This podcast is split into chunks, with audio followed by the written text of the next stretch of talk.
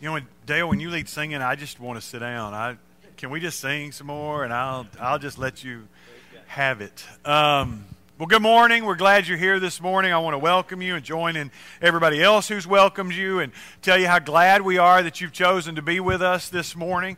Um, we are thrilled that, that you chose to share your morning with us.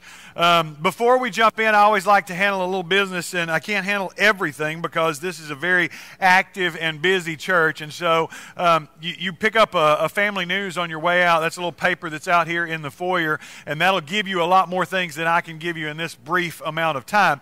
Um, first off, I want to uh, update you on. Uh, sorry, Julie, I had to figure out what I did with it. Um, Julie Albert had uh, asked a while back for uh, some donations to raise $500 for uh, some food uh, to go to uh, some missionaries in Nicaragua.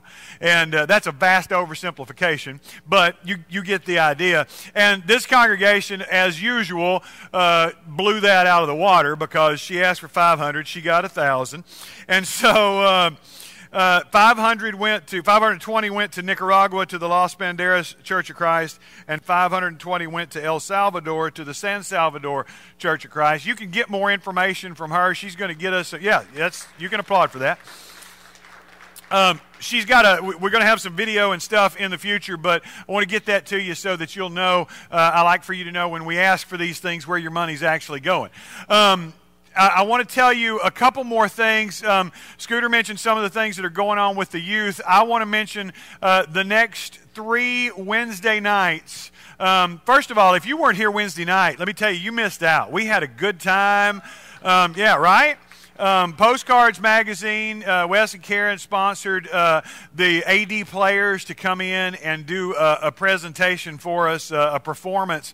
And, and I'll be honest with you, they told me there's two people and no set, and, and you just got to use your imagination. And I'm thinking, oh man, what have I got us into? Um, but it was amazing. Like, for real, I, I can't. Uh, those of you who've taught children's classes, I'm going to tell you, Cooper Portwood and Asher Tipton, and they were just rapt and to keep those guys' attention for 45 minutes, right, John? That's a, that's a big deal.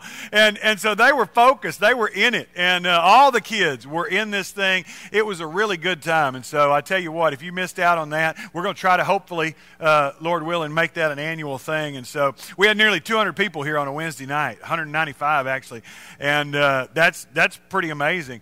And so anyway, I tell you all that because the next three Wednesday nights we're going to do some special things too. This coming Wednesday night, children and parents, we're going to meet here early at 6 o'clock. There's going to be dinner, and uh, or supper for you East Texas folks. And uh, but we are going to be here at at six o'clock, and they're going to we're going to have some some really cool stuff. Heather's put together a bunch of things for kids and families.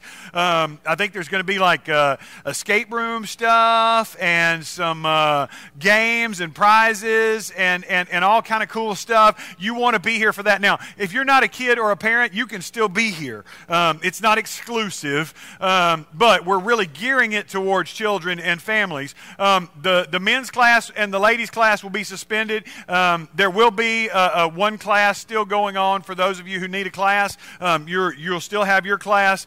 Um, but if you, if you want to join us, you are welcome to join us and, and play and, and have some fun as we learn and, and have fun together. That's this coming Wednesday night. Then the next Wednesday night, the 22nd, that's the Wednesday night before Christmas, we're going to do our traditional candlelight service. Um, that'll be at 6.30 the regular time.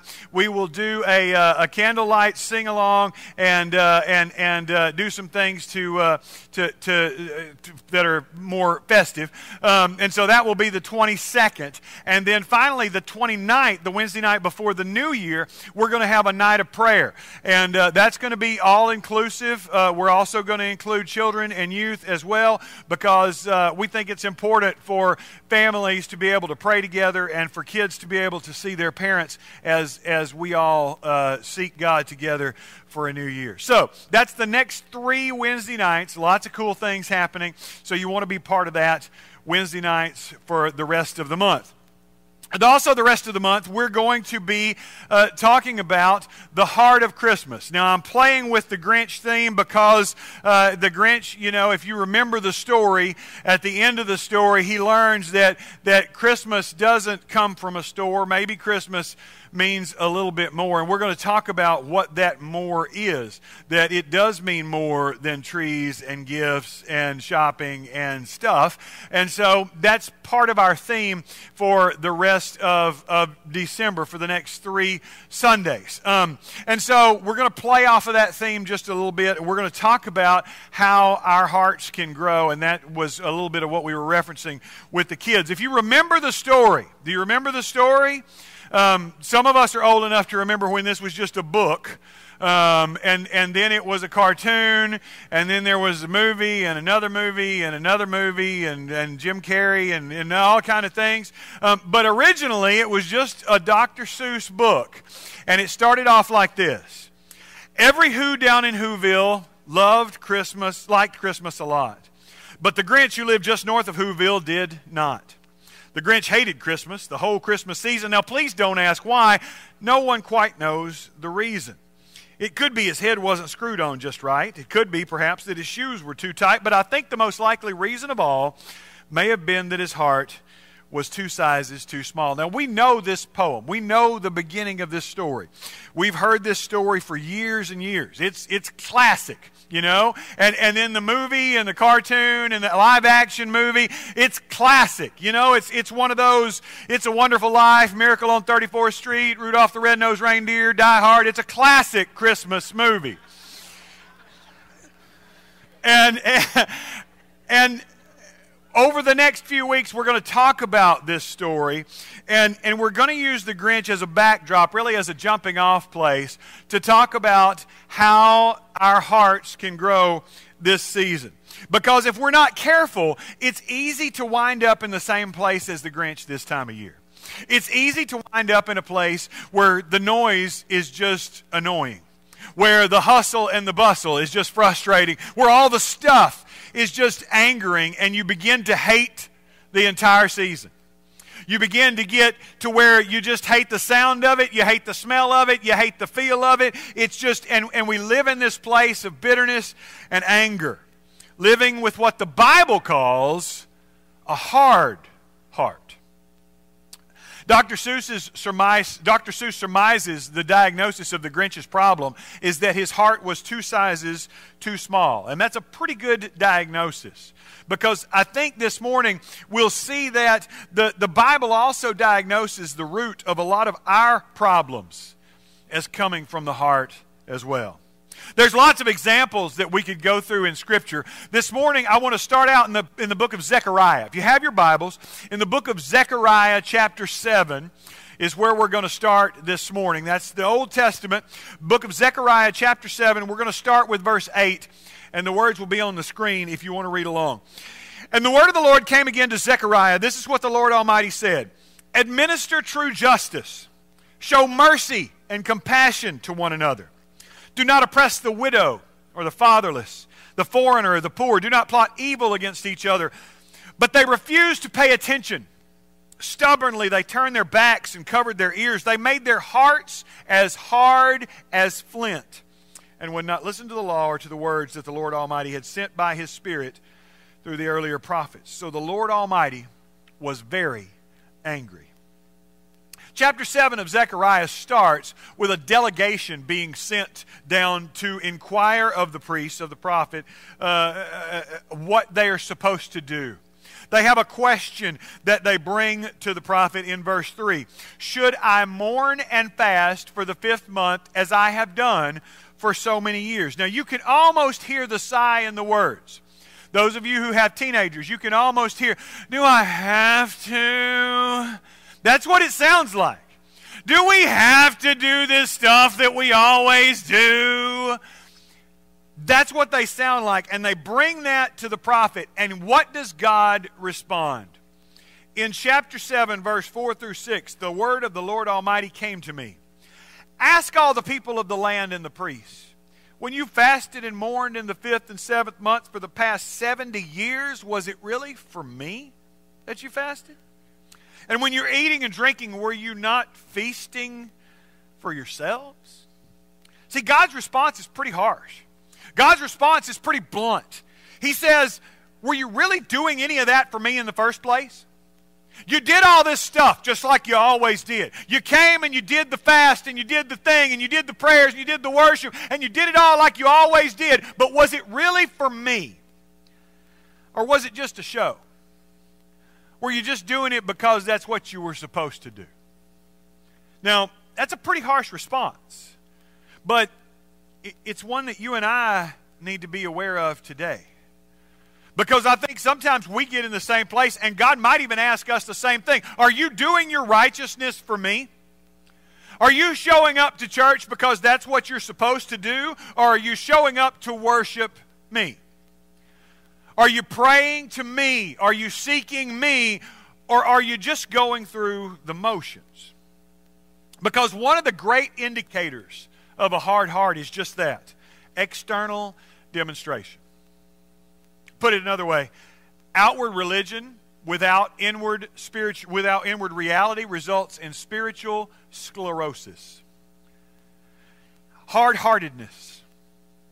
We can fast and mourn and worship all we want to, but it's not a substitute for a real relationship with God. In fact, those things may become a hindrance to a real relationship with God when we make them the focus of worship. I was once preaching at a church, and we had a family who left us and, and went to a different church, and, and that's fine. I mean, you know, I, I, I'm kind of like the, uh, the idea that we're all playing on the same team. And so if that ministers to your needs better, I'm okay with that. But they, they went to a different church, and when I talked to them about it, they said, well, we just, we just like this guy's preaching better. Um, he, he really tells people how to live. He tells us what we're supposed to do every day. And I went, well, there you go. Because that's, if that's what you're looking for, because I'm not going to be about teaching you about external demonstrations. Because you can put on a show and you can check all the boxes and you can do all the things. We're going to talk about in here about our hearts. Because Jesus says, out of the overflow of the heart, the mouth speaks. And all that stuff's going to come out, or you can be a Pharisee and just putting on a show. There are lots of Christians who are doing things the right way, in the right place, at the right time this morning, whose hearts are still far from God. I don't know how much more blunt I can be. Jesus dealt with this same thing as well. I mean, we referenced the Pharisees just now. He also faced those who were more concerned with outward appearance than inward reality. He, he faced this idea, this hard hearted religious idea that, that condemned him because he didn't fit their mold of what they thought he should look like. Look with me at Mark 7. Mark chapter 7, we see Jesus in one of his many confrontations like this. Mark chapter 7. Start with verse 1. The Pharisees and some of the teachers of the law who had come from Jerusalem gathered around Jesus and saw some of his disciples eating food with hands that were defiled, that is, unwashed. The Pharisees and all the Jews do not eat unless they give their hands a ceremonial washing, holding to the tradition of the elders. When they come from the marketplace, they do not eat unless they wash, and they observe many other traditions, such as the washing of cups, pitchers, and kettles. So the Pharisees and the teachers of the law asked Jesus, why don't your disciples live according to the tradition of the elders instead of eating their food with defiled hands? Now, this seems a bit foreign to us in 21st century America. I mean, maybe 2020 it was a big deal, um, but it seems a little bit foreign to us. While you and I may not have the ceremonial washing of hands every time we come from the marketplace, there are lots of people who are judging others based on their purity and, and whether they are doing things according to the tradition of the elders. Let me give you some examples. Why is your church hiring a youth minister? Where is your scriptural justification for youth ministers? That's not in the Bible. That's not according to the tradition of the elders. Or how about uh, the why does your church talk about Christmas? Christmas is not in the Bible. That is not according to the tradition of the elders. When I grew up in church, we did not ever mention Christmas. And, and so, why are you talking about Christmas? That is not part of the tradition of the elders. We could go on and on. Why does your church use projection screens? Why does your church sing songs written after 1930? Why does your church clap your hands or raise your hands or have a children's minister or have a kitchen or we could go on and on and on and on and on. Because too many times we judge piety and purity based on the tradition of the elders. And especially this time of year. It's easy for us to get wrapped up in the tradition of the elders. It's easy for us to get wrapped up in the way we've always done it. And so we start judging other people's righteousness based on what they're doing, and we end up with hearts that are two sizes too small. There's a story told of a, a young preacher who took over preaching in a small rural church church of about 20 maybe. And young guy, the guy before him had been there for 40, 50 years, been there forever. And, and uh, the first Sunday the guy got up, they didn't have communion thought leaders and song leader. He did everything. And so after he led the songs, he went to, to do the communion and, and he said the prayer. And then he went back and he got the tray and, and, and he took the communion. And then he came back and he said the next prayer. And then he went back and he got the tray and he took the cup. And, and then he came back and he said the next tra- prayer. And, and then he passed the collection plate. Well, he went out at the back of the building like preachers do at the end of service, and as people came out, they were furious because you're not doing communion right. What is wrong with you? Poor guy, he didn't know what he was doing wrong. He was doing things the way he thought he was supposed to. He didn't think he'd done anything wrong. And, and so he asked one of the parishioners, one of the, the congregation, what, what, what did I do? I don't, I don't understand. And they said, Well, uh, Brother Smith, every time when he would say a prayer, he would go and go into the corner and he would bow his head and then he would pick up the tray. And that's the way you're supposed to do it. Before he picked up the, commun- the, the, the cup, he would go in the corner and he would bow his head and then he'd come pick up the tray and hand it to the, to the guy to pass. That's how you do it. Well, this poor young guy was confused because he never heard of this in his life. So he finally called Brother Smith, who was still alive and still uh, uh, active and, and, and healthy. He just retired. And he called him up and he told him his problem. They're telling me I'm not doing communion right. And, and they said I'm supposed to go in the corner and bow my head. Am I, am I missing? They didn't teach me this in preacher school. What, what, what did I miss? And on the other end of the phone, Brother Smith's laughing. He said, Son, I would go over into the corner and touch the radiator to expel the static electricity so I didn't shock myself when I picked up those metal trays. But for 50 years, the people watching him do that had decided that was the tradition of the elders. That's how we get in these places a lot of times. And we don't even know how we got there. So, that's the problem with traditions of the elders. The Pharisees take Jesus to task, and Jesus responds this way. Listen to his response in verse 6. He replied, Isaiah was right when he prophesied about you hypocrites, as it is written. These people honor me with their lips, but their hearts are far from me. They worship me in vain. Their teachings are merely human rules. You have to let you have let go of the commands of God and are holding on to human traditions. Again, outward religion without inward reality results in spiritual sclerosis. See, Jesus turned the purity system of, of their culture upside down and, and, and he shook up the social boundaries, and, and he shook up the traditions of the elders and the way things were always supposed to be. In place of, of the, the rabbinical idea of be holy, for I am holy, Jesus replaced that. He replaced that with be merciful as your heavenly Father is merciful. And all of a sudden, there were no outcasts who were cast too far out for Jesus to love them. There was nobody who was so far gone that they were not eligible for the kingdom of heaven. Not, not Roman collaborators, not lepers, not prostitutes, not the, the crazed or the demon possessed. It didn't matter. Everyone was a part of the kingdom of God in the eyes of Jesus. And it's easy for us to get confused. I was looking at social media this week. And as you're looking at social media, you, you, you, we're hating different people every week. Here's my problem, though. When God hates the same people that you hate, it's pretty clear that you've made him in your image. We've got to learn to be more like Jesus. Because when we get sucked into anything that is causing us to be hard hearted and bitter and to hate, we're in danger of becoming more Grinch like than Christ like.